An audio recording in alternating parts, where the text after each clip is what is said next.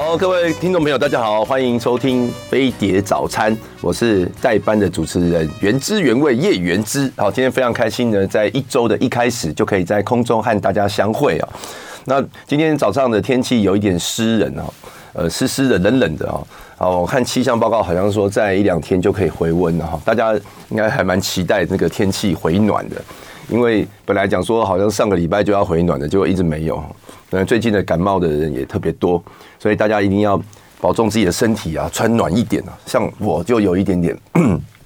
感冒了哈。那那这个今天呢，大家如果看到这个报纸的话，可以发现说，呃，今天大家最关注的就是早还是我们国会龙头的选举啦啊，毕竟呢。总统大选完了之后啊，大家比较关注的比较重大的政治议题呢，就是国会龙头的选举之战啊。那之前国民党才刚经历过那个党内的一个小小的风波，不过很快就平息了啊。那天呃，在我们上个礼拜一的立委的座谈会里面，我也在现场哇，那那那个那一幕我真的是非常的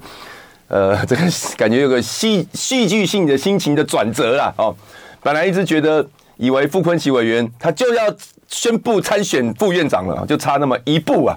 结果最后一刻，居然他是说宣布支持江启臣。哦，那一刻大家全部都觉得这个，哇，真的是心情啊，真的要怎么形容呢？一开始非常紧张，然后后来顿时放下。呃，哦，党内团结啊，实际上才是大家最高兴的。那不过后来，那个傅崐萁委员，呃，因为他那个副院长没有没有选嘛，后来他要宣布选总召。那本来我们。国民党内选总召的人有好几位啊，有本来呃有赖士葆委员也表态了，李彥秀委员也表态了，啊，那后来李彥秀就退出了啊，就没有没有没有说要宣布，但赖士葆有登记。那昨其实就我的了解，呃，不管是赖士葆委员或者是傅崐萁委员，他们在争取总召这个位置上面都是非常的努力跟认真啊，哦，而两位都感觉上都是一个蛮适合做总召的人选啊。呃，对议事规则都非常娴熟，而且他们也呃连任的届数也够。那领导我们党团啊，应该都是很棒的人选。那昨天晚呃，昨天下午的时候，赖士葆委员忽然就发了一个声明，就说他呃决定退出总召选举。那因为大家知道总召选举我们是登记的嘛，就是要在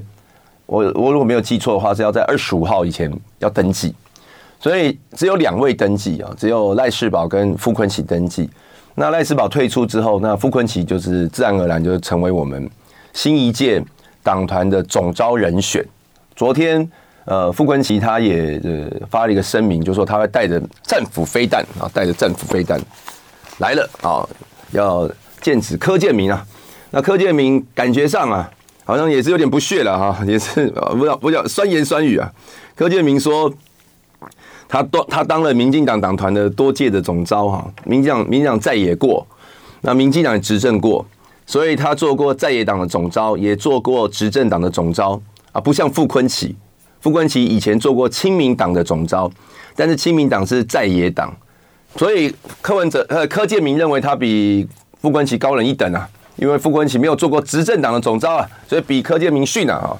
啊，我觉得我觉得这些放话都很好笑，又不是小学生在吵架嗯。重点应该就是，呃，新的国会开始之后，哪一个哪一个党啊、哦，真正能够能够顺着自己的意提出对人民有利的法案啊，对人民有利的法案，这才是大家关注的嘛。现在在那边斗嘴啊，骂来骂去啊，觉得觉得很中二啦。我只是我个人是觉得非常呃非常中二。好，那呃好，那总召这个确定之后呢，大家就会把重点关注在。立法院长选举，那今天是有一个重大的发展发展，就是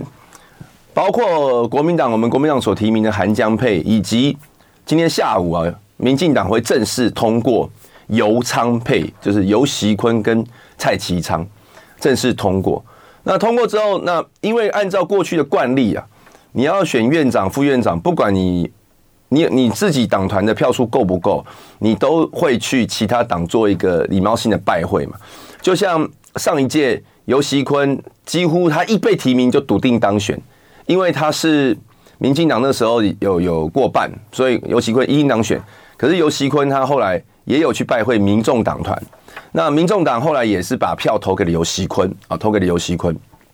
那这样当所以各党的候选人去个别不同的党团拜会，这个是一个很礼貌性的做法。哦、早上韩江要去民众党拜会，下午游昌要去民众党拜会。哦、但是这个拜会啊，在今天引起非常大的讨论。哦、那为什么呢？因为我刚刚讲哦，就是四年前那个结局早就定了啦。哦、你拜不拜会其实也没有差啦，哦、你没有差啦，哦、你有拜会有礼貌，没拜会你还是当院长嘛。你人家不支持你，你还是当院长嘛。但这次不一样啊，这一次民众党扮演非常关键的角色，所以这个拜会到底会不会成功？这个拜会目的是什么？这个拜会是民众党刻意，像柯建铭讲的，民众党是叫做私设行堂啊，就是说。我我弄了一个面试的场合，让你来，让来，让你来，我羞辱你，还是真正有意义的拜会？就是确实本来民众党是还没有决定要支持谁，那是要透过这一场拜会来决定要支持谁。我觉得这个部分就很值得大家来讨论啊，值得大家来讨论。那我讲一下我个人的观察哈，有几件事情我觉得我是在之前所讲的，我觉得观察的我还蛮准的哈。第一个蛮准的就是我那时候就预估啊。呃，我不知道大家记不记得，当时民众党在呃立委选举没结束没多久，好像隔天吧的一个礼拜一，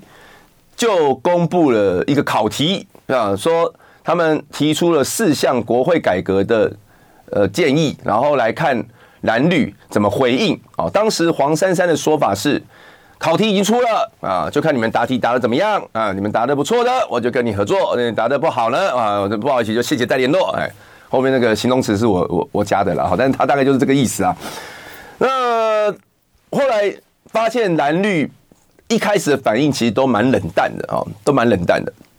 很多人都讲说，哎，不要被民众党绑架。那我当时我我就说，对，我们可以简单回应啊。不过呢，你的回应绝对不会，他不会有立刻有答案的。他的答案一定会到二月一号前啊才会揭晓啊！我那时候就这样子觉得啊，所以呢，既然他二月一号前才会揭晓，所以这个只是第一波的考卷啊。你回答了第一波考卷之后，他又会有第二波考卷啊，第二波考卷回答完之后，又第三波的考卷啊，他会让这个声量无限大，就是不断的出招，然后让你接招回应他，在出招过程当中，让民众党的声量在这一波到一个极大化啊！当时我就这样预判啊。果然这个被我调中啊！柯文哲他昨天自己讲的、啊，他说他们到现在还没有定案，说立委要支持谁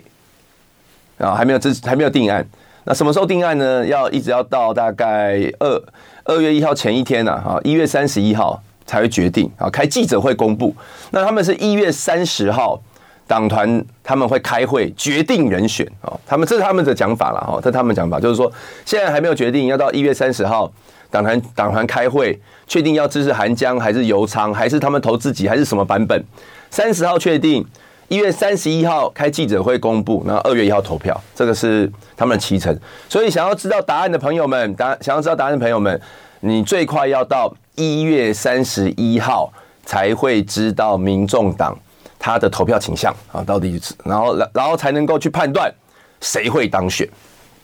那我们现在看得出来了剧本呢，我相信这几天大家如果关注这个选举就知道，只要民众党最后的决定不是投给游锡堃、蔡其昌，只要民进党最后呃只要民众党最后的决定不是投给游锡堃跟蔡其昌，那就是确定韩国瑜跟江启臣当选啊。我为什么这样说呢？因为民众党如果最后决定随便乱投啊，或者是投自己人，那投自己人的话，第一第一轮大家都不过半，进行第二轮的投票。第二轮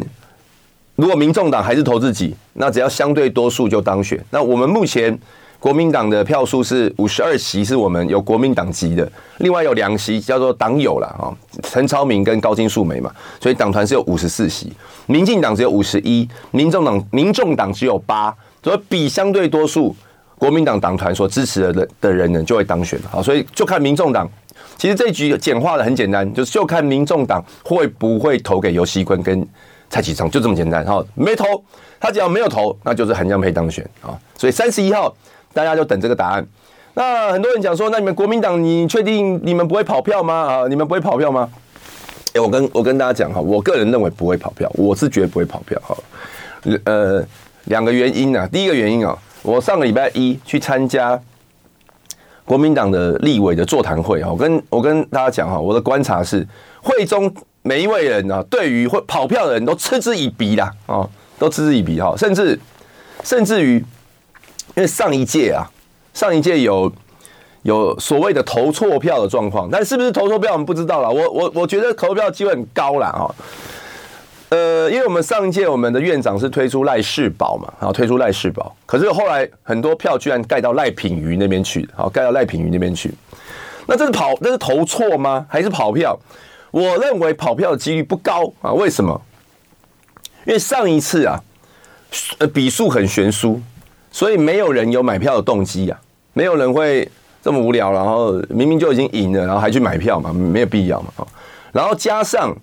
那立委的院长的投的票啊，很复杂啊。其实我我其实我看过也不复杂，但是我不知道为什么有些人可能老花怎样就盖错。他就是上面是格子，下面名字，上面然后再来一排格子，然后再来名字。其实看得出来盖章就是盖在的名字的上面那一格嘛。可是有人他就盖错了，盖到名字下面那一格，就盖到别人去了啊，盖到别人去了。那上次在那个会中的时候呢，有有发言的我们委员同仁呢、啊，就痛批这种行为啊。他说：“你不管你是盖错，还是还是跑票，你连票都会盖错，你还当立委哦？哇，讲得很难听啊。”然后然后那个发言的委员还说：“不好意思啊，我不知道那个盖错的有没有在现场。”其实我觉得。盖错的人搞不好自己也不也不知道自己盖错哈，搞不好也不知道自己盖错，他不管了哈。不管不知道，不管你有没有在现场，你连投票都不会，你当什么立委啊？非常的情绪激昂哈。然后大家现场都觉得，嗯，没错啊，怎么可以这样子嘞？怎么可以跑票嘞？怎么可以盖错嘞？啊，所以第一啊，我觉得如果这一次啊，真的还有出现盖错或者是跑票状况啊，他等于是要跟我们五十五十其他五十三位啊党团成员为敌的哈。成为大家这个这个鄙视的对象，所以我觉得跑票跟这个投错票机会不高了啊。第二个哈，虽然我们党到现在都还没有明说哈，都还没有明说，可是就我的了解哈，就我的了解，我们这次应该呃，只要跑只要跑票或盖错票，就是党纪处分。什么党纪？开除党籍。哎、欸，开除党籍是一件很蛮严重的事情哈。当然。很多人会酸说，哎、欸，是不是我看到民进党人酸啊？是不是有同舟计划？我觉得不会，不会，不会。刚刚讲讲到，就是说，呃，所以这一次如果还有跑票的话呢，我们可能就会开除党籍，开除党籍就失去党籍。那失去党籍，我觉得啦，失去党籍对一个政治人物而言啊，还是是一件蛮重要的事情。为什么？因为绝大多数立法委员，你能够选上立委啊，多半靠的都是你有党籍啦，你有党籍。如果你你是无党要参选，我觉得是蛮困难的，除非你真的是。实力非常非常非常非常非常坚强，但但是啊、哦，你实力这么的坚强，你你如果有党的加持的话，哈、哦，你是如虎添翼啊。没有党的话，如果党又再派一个人出来跟你竞选的话，其实你要连任的风险是蛮高的啊、哦。不是这个状况，不是只有在国民党是这样，在民进党也是嘛啊，在民进党也是，像民进党这次台东啊，他就有一个现任立委脱党参选，叫刘兆豪哈，刘兆豪跟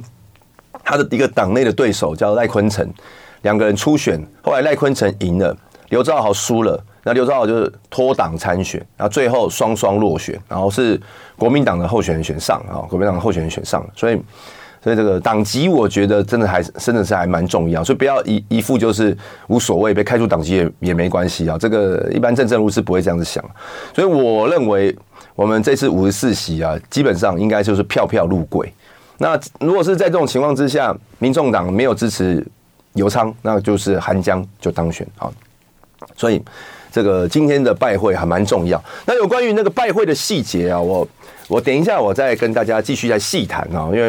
因为最近大家也针对那个拜会细节有很多讨论。不过呢，那个因为今现在呢，我想现在关心一下民生的话题啊，快要过年了，快过年大家都很怕那个缺蛋啊，尤其是去年一整年缺蛋蛋的话题。呃，等于是占据了大家的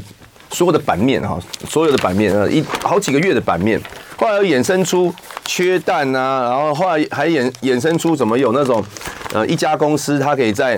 呃资本额五十万情况之下可以进口好几亿的蛋，然后那些蛋又又衍生出食安问题，然后甚至于那个蛋被销毁哈，这一切的源头啊，都是来自于缺蛋，都是来自于缺蛋。那现在会不会又缺蛋了呢？然后再来就是今天今天报纸也有讲啊，因为寒流来了，产量减，所以蛋价今天又再涨了，又再涨了。那蛋价涨，这已经是第二波。已经是第二波涨了啊！那这次的涨价呢，产地价已经涨到了四十二点五，批发价涨到了五十二，涨到五十二啊！那我们现在就跟大家连线啊，跟大家连线，呃，我们蛋商工会的常务理事啊，刘威智，刘刘理事啊，刘理事在线上吗？呃，是，你好，刘理事在线上吗？哎、呃，有有在在在。哦，好，对，我呃不好意思，不好意思，我等等。好，刘理事你在线上哈，刘理事在线上哈。那个理事你好，理事你好，理事你好，你好你好。哎，好，那个我谢谢接受我们的连线哈，因为我我我我们听众朋友都非常关心的哈，就是哎、欸、每一到过年啊，然后好像都会面临到缺蛋的问题。那如果说只是过年期间缺还好啦，可是如果说会一直缺下去，或又像去年一样啊、哦，大家都有出现蛋荒，我觉得大家可能忍，可能受不了这个这一轮这样的现象啊。那今年状况是怎么样啊？呃，今年状况是因为以去年来讲，去年的那个鸡啊，如果说是生病的话，死亡率很高啦，所以去年的那个鸡蛋缺的就比较严重，因为就没有鸡可以下蛋。啊，那以今年来说，因为已经过了，其实这个鸡这方面的疫情也大概过了两三年了啦。所以一般那个鸡对这个病来讲，应该也是有一部分的抵抗力的，就像人一样，就像人跟那个新冠一样，就是有比较有一点抵抗力。所以今年鸡好像也是会生病，可是它事实上今年的死亡率就比较低哦， oh. 可能就可能可能它就不下蛋，但它可能过一阵子恢复了以后，它就会再再再再有那个产蛋的功能，就会再出来了。哦、oh, ，所以今年应该哎对，不会像去年欠的这么严重。所以你的意思是说，那个呃，之前因为禽流感严重，然后鸡会死亡，然后现在因为是同一批禽流感，可是鸡已经有抗体了。应该是对对对，应该是同一，然后它比较有一点抗体了，对。哎、欸，可是那这样子也是要等那个疫情过，它才能够恢复下单啊。对对对对对，但是它至少说，它如果说恢复了以后，它就会下蛋。那你去年的状况就是说，它就没有鸡了，因为鸡又死掉，就没有鸡了。没有鸡的情况下，如果你要再补那个新的鸡进来的话，时间就拉得很长，可能要拉到半年这样子。那今年的话，就可能不会像往年这么严重哦，不会那么严重。哎，那那我问一下，因为大家也是关心说，如果没有那么严重的话，那这个缺蛋状况大概什么时候会缓解？照理说过年以后，因为其实现在目前也是因为卡到过年前用量比较大啦。哦、oh, ，所以你过完年以后，可能就慢慢就会开始缓解。最近最近比较冷，大概吃火锅什么的是是，对对，也都也都用量都有稍微比较多一点。哎、啊，尤尤其很多在过年前，因为过年中间要休一个长假，对，所以可能就会有人备货也会备的比较多，所以用量都会变得比较大。Oh. 那过完年以后，应该会慢慢的、慢慢的去舒缓这样子，甚至于可能到天气比较稳定，可能清明过夏天的时候，那可能鸡蛋的量可能会真的会爆量，都有可能。要到呃要，所以过完年就是差不多二月中下旬就不会缺了，应该会慢慢比较缓解了，比较缓解，缺比较少一点，对对对。哦，哎、欸，那那当然，我觉得就代这代表说大家买蛋都买得到嘛，哈，买得到嘛，哈。呃，以目前来讲是都可以啊，不要不要去一窝蜂去抢就好了，不要去抢。哎、欸，那。嗯，大家关心就说那蛋价嘞，因为蛋价现在已经涨两波了，啊、蛋价什么时候会回稳？你这你这个你没有预估吗？这个也很难去预估，因为坦白说，以这两波的蛋价涨突然涨上来，我们也很难去预估会突然去涨上来，因为本来本来预计是在过年前应该不会再有任何变动了啊，因为刚好这两波这一波寒流过来又就影响比较大，所以才会涨，才会又突然又涨上来这样子。那那大概什么？如果如果蛋价如果蛋的量有充足的话，嗯、蛋价就可能会下修嘛。对对对，如果蛋蛋量一只要一出呃供应比较正常一点呢，价钱是一定会跌下来的。OK OK， 那代这代表说那个跟理事连线之后，代表说这波蛋大家不用太惊慌了哈，也不用囤蛋啊、嗯哦，不用囤蛋。对，不用不用不用囤蛋。对哦，那蛋价涨了两波，但是很快回稳，很会很快回稳，所以大家不要。哎、嗯欸，不过我今天也难得跟你连线啊，因为我我每次看报纸看新闻都看到一个词啊，就是不是很了解，顺便跟你请教一下。哦、他们都说这个蛋商在过完年都要开红盘，都开红盘。哎，这什么意思、啊？这是什么意思？这是一个过年前，就是类似怎么讲？因为每次过过年前，以台北的蛋商来讲，就会有一些厂商啊，就呃要要尾啊，要什么要红包，有的没的啊，就变成多一份开销啊。嗯，所以那时候就会跟养鸡业都会协调，就是可能会有一一个差价出来，然后来应付这这这笔开销这样子。哦，那那这那是红包还是红红盘？红盘不是蛋价的价格吗？就是差价哦，差价哦，就是会给他一个差价，然后就把他类似红包概念补贴给他这样。啊，对对对对对对，是这样子。然后那之后的蛋价又会回到市场机制。是是是，可是因为后来就是有有一点乱了、啊，因为之前蛋价弄得有一点乱，所以可能就是这个东西就变成要蛋商跟鸡农方面自己去协调这样子。哦，是是是，哎、欸、啊，我去年啊，去年除了、欸因为因为我们大家都很怕出现去年状况嘛，那去年除了那个蛋啊，就是产产量产量比较少之外，不是因为我不知道，我是我是看，就我了解好像农业部也有一些干预措施嘛，导导致于说蛋蛋价蛋量乱掉，对不对？嗯，那今年因为可能农业部的考量，他就觉得考量到鸡蛋是比较大宗的民生物资嘛，对，所以他是希望可以把价钱压在一个比较稳定的价格上面呢、啊。对，可是你今天，嗯，坦白讲，你东西没有啊，没有东西的时候，你要把价钱压低，这当然是真的不可能的事情啊。对对，那所以你这样子在，就希望说我们可以配合说啊，大家稳定一下这个物价。那你只能稳定的话，也只能稳定那个表面数字上啊，好像价钱比较稳定，可是实际上，所以去年才会有那个黑市的乱象啊。对对对，就是对，就是可能大家就不会照着照着那个公告的价格去贩售，啊、就是哎呀、啊，就是大家喊大家的、啊，对我我我要卖多少钱，你要的话你就过来带这样子，对对。哦，去去年才会价钱变得比较乱，对对。那、啊、那他们后来有学到学到这个经验的嘛？就不要随便乱干预，有吗？嗯，应该是有啦，不然这两趟要再涨上来，应该他也会觉得希望再稳定。可是这这种东西是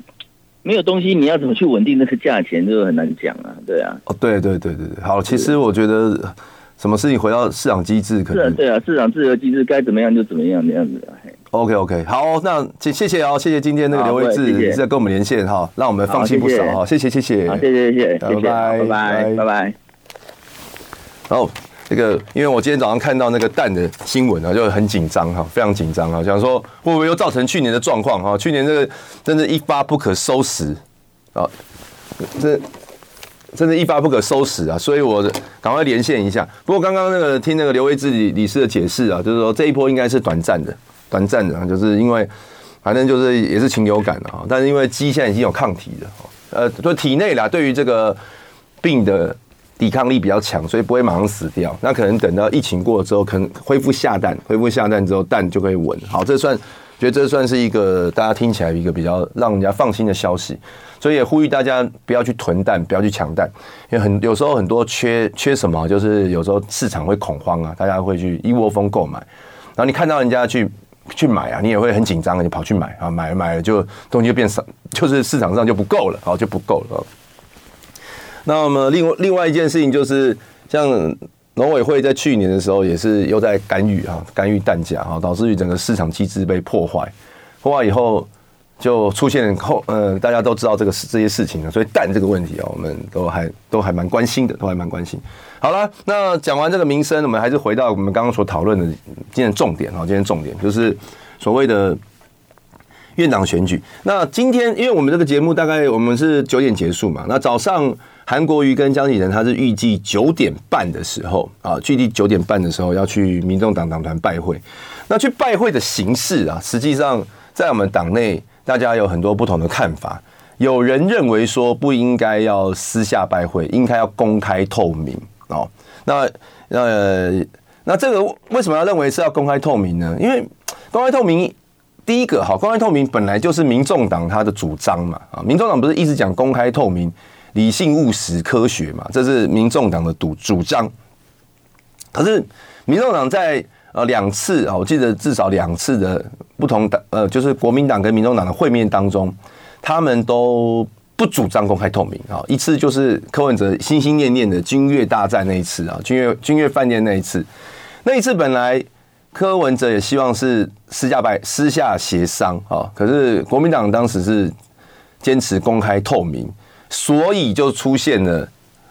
君悦的那一场会面啊。呃，本来柯文哲跟郭董已经开了一个房间了，在那边等大家上去。可是侯友宜他们就是坚持不要啊，就坐在大厅，那大坐在一个会议室了啊。那会议室是全程直播的啊。那、呃、我后来的事情我就不赘述了啦。那是第一次啊，就是公开透明。然后，然后这一次，这一次的国会改革，呃，民党呃，民众党也是主张说是私下啊。不过我们党内很多人说，为什么为什么要私下？应该是要公开透明嘛。那我个人也是主张啊，我我自己也是主张公开透明哦。我觉得公开透明至少第一个好，没有什么坏处啊。因为你们这一次，你们不是在讨论什么利益交换嘛，也不是在讨论要怎么合作哦。这次要讨论的是，对于民众党所提出来的国会改革，国民党支不支持嘛，或者是国民党的版本是什么嘛，或者是两党怎么样一起携手把国会改革好嘛？这是民众党所设定出来的讨论的题目。那这些题目没什么闭门的必要啊，它没有什么机密，它也不涉及其他什么人事各方面的安排，它纯粹是议题讨论。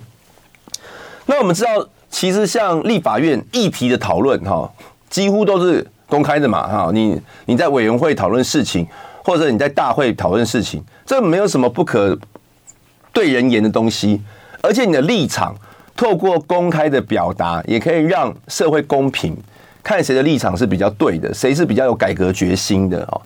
呃，因此，因此这个我觉得没有什么不可以公开的部分嘛啊。第二，你如果是私下拜会。没有公开，其实你会引人遐想啊，引人遐想。也许你没有那个意思啊，你没有利益交换的意思，可是因为你没有公开，然后最后最后你决定支持谁，那这个结果出来之后，一般的人会不会认为说啊，其实你不是因为理念支持这个党，你是因为你换到什么你才支持这个党？所以公开透明其实是对各政党的一种保护，特特别是涉及到这么敏感的你要支持谁的话题啊。我民众党，你应该也是想要让社会大众觉得说，你是因为理念支持这个党嘛，而不是而不是因为利益知道这个党嘛啊、哦。所以我我觉得公开透明其实还保护了这两个党哈、哦，还保护了大家，嗯，还保护了大家。那当然，我觉得可如果你没有公开透明嘛，其实外界会怎么联想啊？比如说，呃，最后民众党决定支持民进党啊，我觉得这个。民众党如果最后决决定支持民进党的话，实际上想象空间更大啊，想象空间更大，因为我们现在看得出来，游锡堃啊，现在是非常积极的在做他的院长的保卫战哦。下那下午他可能他就会去拜会了嘛，去拜会，那、呃、拜会人家就会好奇啊，哎、欸，你有没有带东西来啊？你有没有带东西来？呃呃，有带东西来是带什么来哦？哦，那那没有带东西来，如果最后民众党没有支持你，你是不是因为是因为没带东西来，所以人家都没支持你？这个太多想象空间了，太多想象空间了。所以为了要，我觉得为了要保护大家，真的哈、哦，民众党应该考虑一下，是不是就让整整个会谈公开透明？那后来公开透明这个。事情的发展啊，我也觉得非常的有意思哈，有意思啊！为什么？因为最早的时候是前两天，柯文哲忽然间又抛出一个议题啊，他希望两党的人去民众党拜会，这个是他呼吁的嘛，而且他还讲说要私下，他他还加了一个解释，他说我们要来看这两党的人来是不是过场，就看他有没有坚持要私下拜会，呃，有没有坚持要公开透明，如果。这两党坚持要公开透明，那他就是来过场的。只有私下讨论，他才自己诚恳的要来跟我们讨论。这是柯文哲讲咯，公开透明是过场，私下才是认真讨论。那所以这就是民众党要求的私下讨论，不是公开透明啊。可是今天我看到，我看报纸啊，呃，那个民众党的发言人，他又有一种新的解释，他说，诶、欸，这个会面的形式不拘，哎、欸，我们我们就看客人的主张啊，客客随主便啊，我们看我们看客随主便。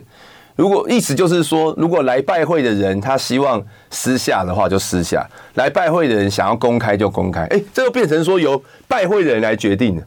可是你柯文哲，你之前你自己设了一个前提啊，你说，哎、欸，我们来看哦，你是希望私下还是希望公开哦？如果你是公开，你就来过场了，没诚意哦，可能就隐含的潜台词就是我没有要支持你哦。那那你如果是私下才是有诚意哦，啊，这是柯文哲讲。哎、欸，结果他班人又说，哎、欸，我们看客人啊，客人决定。私下就私下，客人决定公开就公开，所以到时候如果有人来拜会的时候，他决定公开的话，哦，可能就是你的是你的问题哦，私下也是你的问题哦。好啦，所以呢，今天早上，那我今天看呢最新的发展就是韩江配今天确定他们是私下拜会了，好，那私下拜会这就是其实和呃民众党也不用推给韩国瑜了，因为韩国瑜他们的讲法是说，我们就尊重。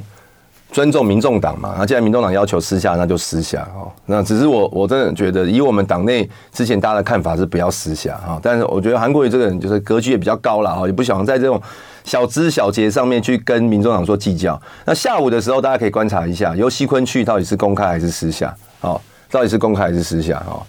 那那我觉得民众党现在哈、哦，呃，因为大家有没有发现说，最近民众党一直被讨论哈。哦他那他那个声势啊，他那个声势真的会让你觉得说，哇，他好像真的是第一大党，因为那个声势实在是太声势实在是太强了，每天都在讨论他们，每天都在讨论他们。然后我觉得民众党里面他们他们有一个特性，就是大家讲的话哈，常常嗯彼此之间也不太一样哈，彼此之间常不太一样哦，呃也不知道谁讲的准了哦，也没也不知道谁讲的准哦，就就拿这个院长这个题目来讲好了，本来在选举前。民众党的副秘书长啊，就公开说过、啊，他们到时候院长会支持韩国瑜。我我想，民众党当时这样子讲，这种说法其实也吸引了一些韩粉，愿意把票投给柯文哲啊。他们会认为说，呃，反正你你院长都政党票都，呃，你院长都愿意呃支持我们韩国瑜的，那我总统支持一下你柯文哲，我觉得这也是没有什么不对的事情啊。有一些新的不不知道多少啦，但是一定有嘛，一定有一定的比例的人，他是因为这样子把票投给柯文哲。那选前这样子说，那韩粉也投了，哎、欸，选后忽然间，哎呦，我要不要、呃、投给韩国瑜？我要想一下哦，呃、这个要看你们对于国会改革的决心哦。嗯、啊，改口了，改口了。后来他们副秘书长的说法是说。呃，情势有变啊、哦，所以我们要看你对于国国会改革的坚持如何。嗯，然、哦、后好好好好 ，OK OK， 好，尊重你，尊重你。那那结果你们提出了四项国会改革之后，哎、欸，韩国瑜也回应了啊，韩国瑜也不仅是回应了国会四项国会改革，还加码，还多一项五项国会改革，看起来更有国会改革的决心。哎、欸，那你是不是？应该要、呃、像选前所讲的去支持韩国瑜呢？啊，没有没有没有没有没有，我们还要找你来这个私下拜会一下啊。媒体形容是说先笔试再面试的哈，那面试一下哈。那、啊、面试完了呢，会不会又呃又有什么招式啊？不知道，就是你就你就发现说，在这个出招接招、出招接招的过程当中，哇，民众民众党营造出一个庞大的声势出来，哎、欸，他俨然他是。立法院第一大党啊、哦，感觉就是感觉一般民众都有这种感觉哈、哦，真的有这种感觉。那你你你你会让人家觉得说啊，这样的到底你在你你在反反复复，到底你的想法是什么呢？哦，那很多很多人都很难预测，很多人都很难预测说民众党到底会怎么决定啊、哦？到底会怎么决定？因为一般正常来讲哈、哦，如果是我的话，很快就决定会跟国民党合作。你看民进党啊，柯文哲呃，对不起，民进党的。柯建铭是多么的不屑民众党，柯建铭呢把民众党骂爆啊，骂说他们的八个立委没什么用啊，八个立委没什么用啊。我跟大家讲哈，一般如果你是一个立法委员呢、欸欸，你你也是有民，虽然他们都是不分区啦啊，但是他们不分区也是非常上百万人投出来的政党票所产生出来的八席不分区，这是有民意基础的，有民意基础的立委被骂没有用。哎，你不要说你自己生气了，你妈都生气了啦，你朋友都生气了，你小学老师都生气了啦，对不对？我那么辛苦教出来的学生被你柯建铭骂没有用，你还要叫我支持你政党的院长，谁理你呀、啊？佛都有火啦。啊、哦！哎，正常人是不是这样啊？就没有哎，没有哎，那个黄那个他们的黄国昌可以讲说哦，不一样哎，柯建铭归柯建铭，柯建铭骂我们那是柯建铭，我们呢是跟游锡堃很好，所以柯建铭讨厌我们，不代表我们不能支持游锡堃。哇，这个我真的觉得太厉害，太厉害。然后柯建铭骂民进党骂成这样，昨天柯文哲说：“哎呀，看起来柯建铭好像不太想让游锡堃当院长。”哇，就是每一个人都被柯建铭骂，然后都在说啊，柯建铭不等于游锡堃。哎，他们俩同一个党呢，他们同一个党的，而且而且他们两个都是民进党的国会领袖。哎，哦，所以你现在。民众党被被骂成这样，可以无所谓就对了。所以我觉得正常来讲，你看一边的国民党是至少都，即使是对于议题有有赞成有反对，可是都是处在就事论事的阶段嘛。就像我现在我评论的东西，我认为应该要公开透明嘛。对我我认为公开透明和民众党所主张的私下拜会是不一样，可是这个还是属于就事论事阶段。民进党是直接骂。民众党没有用、欸，这个是就事论事吗？这人身攻击啊，这是不屑啊，这侮辱啊。可是，呃，民众党还可以讲说，哎，没关系，柯建铭是柯建铭，游锡堃是游锡堃，这是为什么？这就在操作啊！就是当他太早亮底牌说啊，因为你民进党一直骂我，所以我要支持韩国瑜。当他很早就这样讲的时候，他是不是就没有办法在两边求取一个一个？我们我们他又没有办法要到他最最想要的东西嘛，不管是理念也好，或者是政策的他所支持的政策也好，没有办法要到他想要的东西，所以这个就在玩嘛，这个就在玩嘛，哦，那这个会玩到这个会玩到什么时候呢？啊，玩到什么时候？这个就要从一个理论基础来分析啊、哦。我觉得有一个有一个人倒是真的讲得不错啦，这个蔡壁如啊，蔡壁如啊，蔡壁如。以前啊，我们不认识他的时候啊，以前不认识他的时候，看他在柯文哲旁边做事，都会觉得哇，蔡壁如很厉害啊。有人把他形容成血滴子啊，哈，就是说，呃，他在柯文哲旁边可以决定很多事情，好像什么大大民众党的事情或柯文哲的事情，大大小小都要由蔡壁如来决定。我我之前还听那个以以前的在呃跟民众党比较熟识的朋友说啊。就是在四年前，郭台铭有列了一一个不分区的名单哦，要要给民众党，然后后来也是蔡壁如呃来决定啊、哦，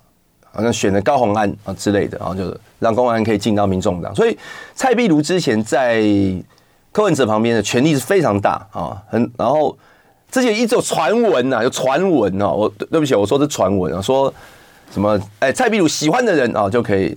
在民众民众党比较好的发展啊，蔡壁如如果不喜欢的人呢，就会离开啊，这是传闻。我说传闻，就是把它形容得很可怕这样。可是我说句老实话哈，我我这次选举有跟他接触，呃，有有几次的经验哈，有一次是在有有录影也有遇到过，然后也有在帮某一位民众党的候选人扫街的过程当中，也跟他有接触，然后有一次。有一个站台的场合，也有跟他接触，那那会聊天嘛？我私下我是觉得，呃，蔡壁如是一个很真诚的人，就是说他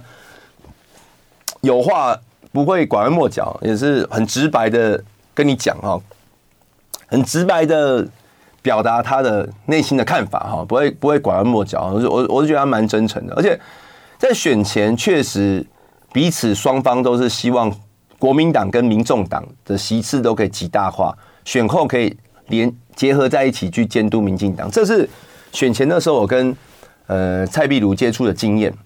那蔡壁如因为他跟柯文哲很久了嘛，他也待过医院嘛，哦，他可能跟柯文哲也是常常他们会用一些医学术语在聊一些时事啊、哦，用一些医医学术语来聊一些时事。这个我有一次上节目的时候，我听那个蔡壁如他说为什么。柯文哲他在刚当市长、刚当公众人物的时候，他有时候会会讲一些话哈，让你觉得哎听起来没有同理心啊、哦。原因是因为他他说，因为柯文哲常常开刀房，他们那时候很强，就是会很直觉的讲一些话出来，很很直觉讲一些话出来。然后那那那然后，如果柯文哲在公众场合把他在开刀房那些很直觉讲的话，把它讲出来的话，就会让一般人觉得哎、欸、稍微没有同理心。那是我那时候听蔡壁如解释。那所以他们，我我在想象中，他们在医院待久的，比如蔡壁如或什么的，他们有时候他们很直接的会用一些医学的术语来解读现在人的心理跟现象。那蔡壁如就形容啊，他说柯文哲现在好像一两个礼拜前嘛，进入到悲伤五阶段的否定期。坦白说，我不是我不是学心理学的哈，所以我有去 Google 一下什么叫悲伤五阶段啊，不知道听众朋友知不知道什么是悲伤五阶段啊？悲伤五阶段，我去 Google 哈，五个阶段啊。第一个阶段否定期，否定期就是说，哎，否定期就是我不能接受这个结果，就是你遇到一个会让你悲伤的事情的时候，第一阶段我不我还我不能接受这个结果，比如说你失恋，我不能接受我我我女朋友离开，她还没离开。我每每天早上起来就是会吃到他做的早餐啊、哦，这叫否定期。那第二阶段叫愤怒期，就是你开始你已经走入你第一阶段走完了哈、哦，你你慢慢的可以接受这个，知道这个认知这个事实了，可是你不能接受这个结果，原因是因为都是别人造成的，所以你会愤怒，你会骂别人啊、哦，你会骂人啊、哦，你就说都是别人的问题啊、哦，都是因为这呃这个国民党骗我哈、哦，所以害我输了哈、哦，或者是输了输了啊，开始开始呼骂这样。愤怒期，第三阶段就是叫做讨价还价期，就是说我这个我怎么让我我这个结果已经产生了，可是我我怎么在这过程当中，我在做一些努力，让我失去的不要那么多，或者是我可以让这个结果比较圆满一点，可以得到一得到好一点好处，这叫讨价还价期。第四阶段叫沮丧期，沮丧期就是嗯，你努力要跟人家讨价还价，可是最后并没有得到你想要的东西，你又再度沮丧。再度沮丧之后，你就真的认清，真的认清，你就开始接受，走出来了，放下了啊，放下了，然后你就开始比较可以心平气和思考一下，我到底到底应该怎么再出发？这个叫悲伤五阶段。那大家也看到，就是、欸、其实民众党好像真的有经历这几个，按照蔡壁如说法，我我我是觉得。民众好像真的是有经历过这几个阶段哈，第一个阶段否定嘛，哈，这是蔡壁如讲。第二愤怒，哎、欸，有有啊，一直骂别人哈，小草不投票，国民党骗我。第三阶段讨价还价啊，现在就是有八席立不分区立委嘛，我们怎么在我们怎么用这个八席不分区立委来做一个杠杆，找蓝的来谈，找绿的来谈，看看我可以怎么样让我的得到的东西更多。我说的得到的东西更多，我没有只说是位置哦，或资源没有哦，我说的是说。还看看我怎么样把我的影响力弄到最大嘛，弄到最大啊、哦。然后第四阶段沮丧就是，哎，当大家不管是有回应你或没回应你啊、哦，可能回应你也不会达到你的期待啦，你就会进哎进入到沮丧啊、哦。第第五阶段就是啊，那我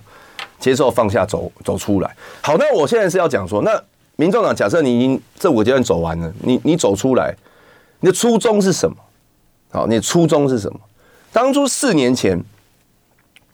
我对不起，不是四年前，就是选前，柯文哲跑出来选总统，其实讲的不就是，就是有有的他的理念，我也是蛮认同的啊，公开透明啊，财政纪律啊，我我们也认认同啊，把国家还给你啊。过去八年，国家大家觉得不是自己的嘛，小老百姓讲一个话就被查水表，这个国家是自己的吗？我在我的国家就是要有免于恐惧的自由啊，因为。政府不是我的主人哎、欸，政府是我投票选出来的公仆哎、欸，他是来为我服务的哎、欸。是因为今天每一个公民很忙，他要忙于自己的生活，他不可能无一直不断的参与公共事务，或者是来大家一起来治理这个国家嘛。所以跟这个政府有一个契约嘛，就是我透过投票，等于是我授权给你，让你组成政府，可是你的存在目的是为我服务。可是这几年大家有这种感觉吗？你会觉得？这个政府在为你服务吗？对不对？你为我服务，你做不好，我骂你是天经地义啊。可是我现在我骂你，我就要被你被你找人来查我水表，而且你找的人他的薪水还是我付的，纳税人付的，所以国家等于是被你们整整个整些这些把持了嘛。台湾过去几年唯一的民主的展现就投票，投完票就不民主，就是呃蔡英文说了算哦。那本来宪政制度还有一个设计，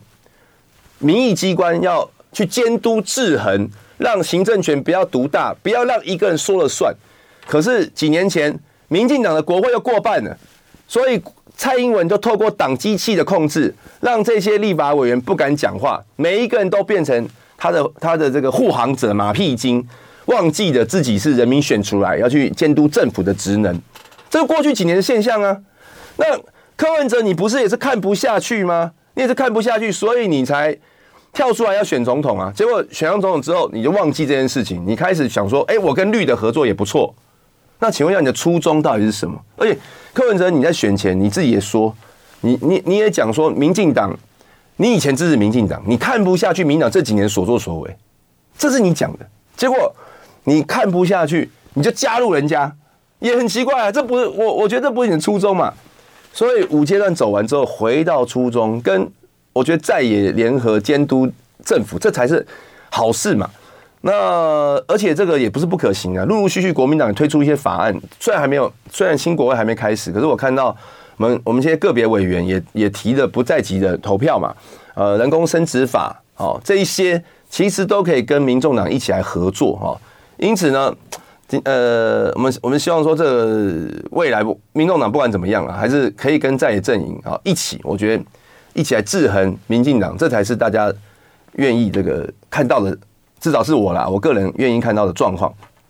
好，其实昨天还有一个蛮有趣的话题的哈，不过我们时间不多。是昨天那个夜夜秀被民进党哈被大家批呃被民民党攻击的比较激烈了哈。当然，社会其他人也有一些评论啊。那夜夜秀昨天主持人那个博呃那个贺龙啊，他在公开的在他的节目有道歉有道歉了。他他是有讲说，确实那个。呃，评论那个身障律师是比较不妥了哈。不过他的道歉，我觉得大家可以去看一下，蛮有趣的，因为他也是在那边一直酸民进党，他说他四年后要支持民进党。就爱点你 U。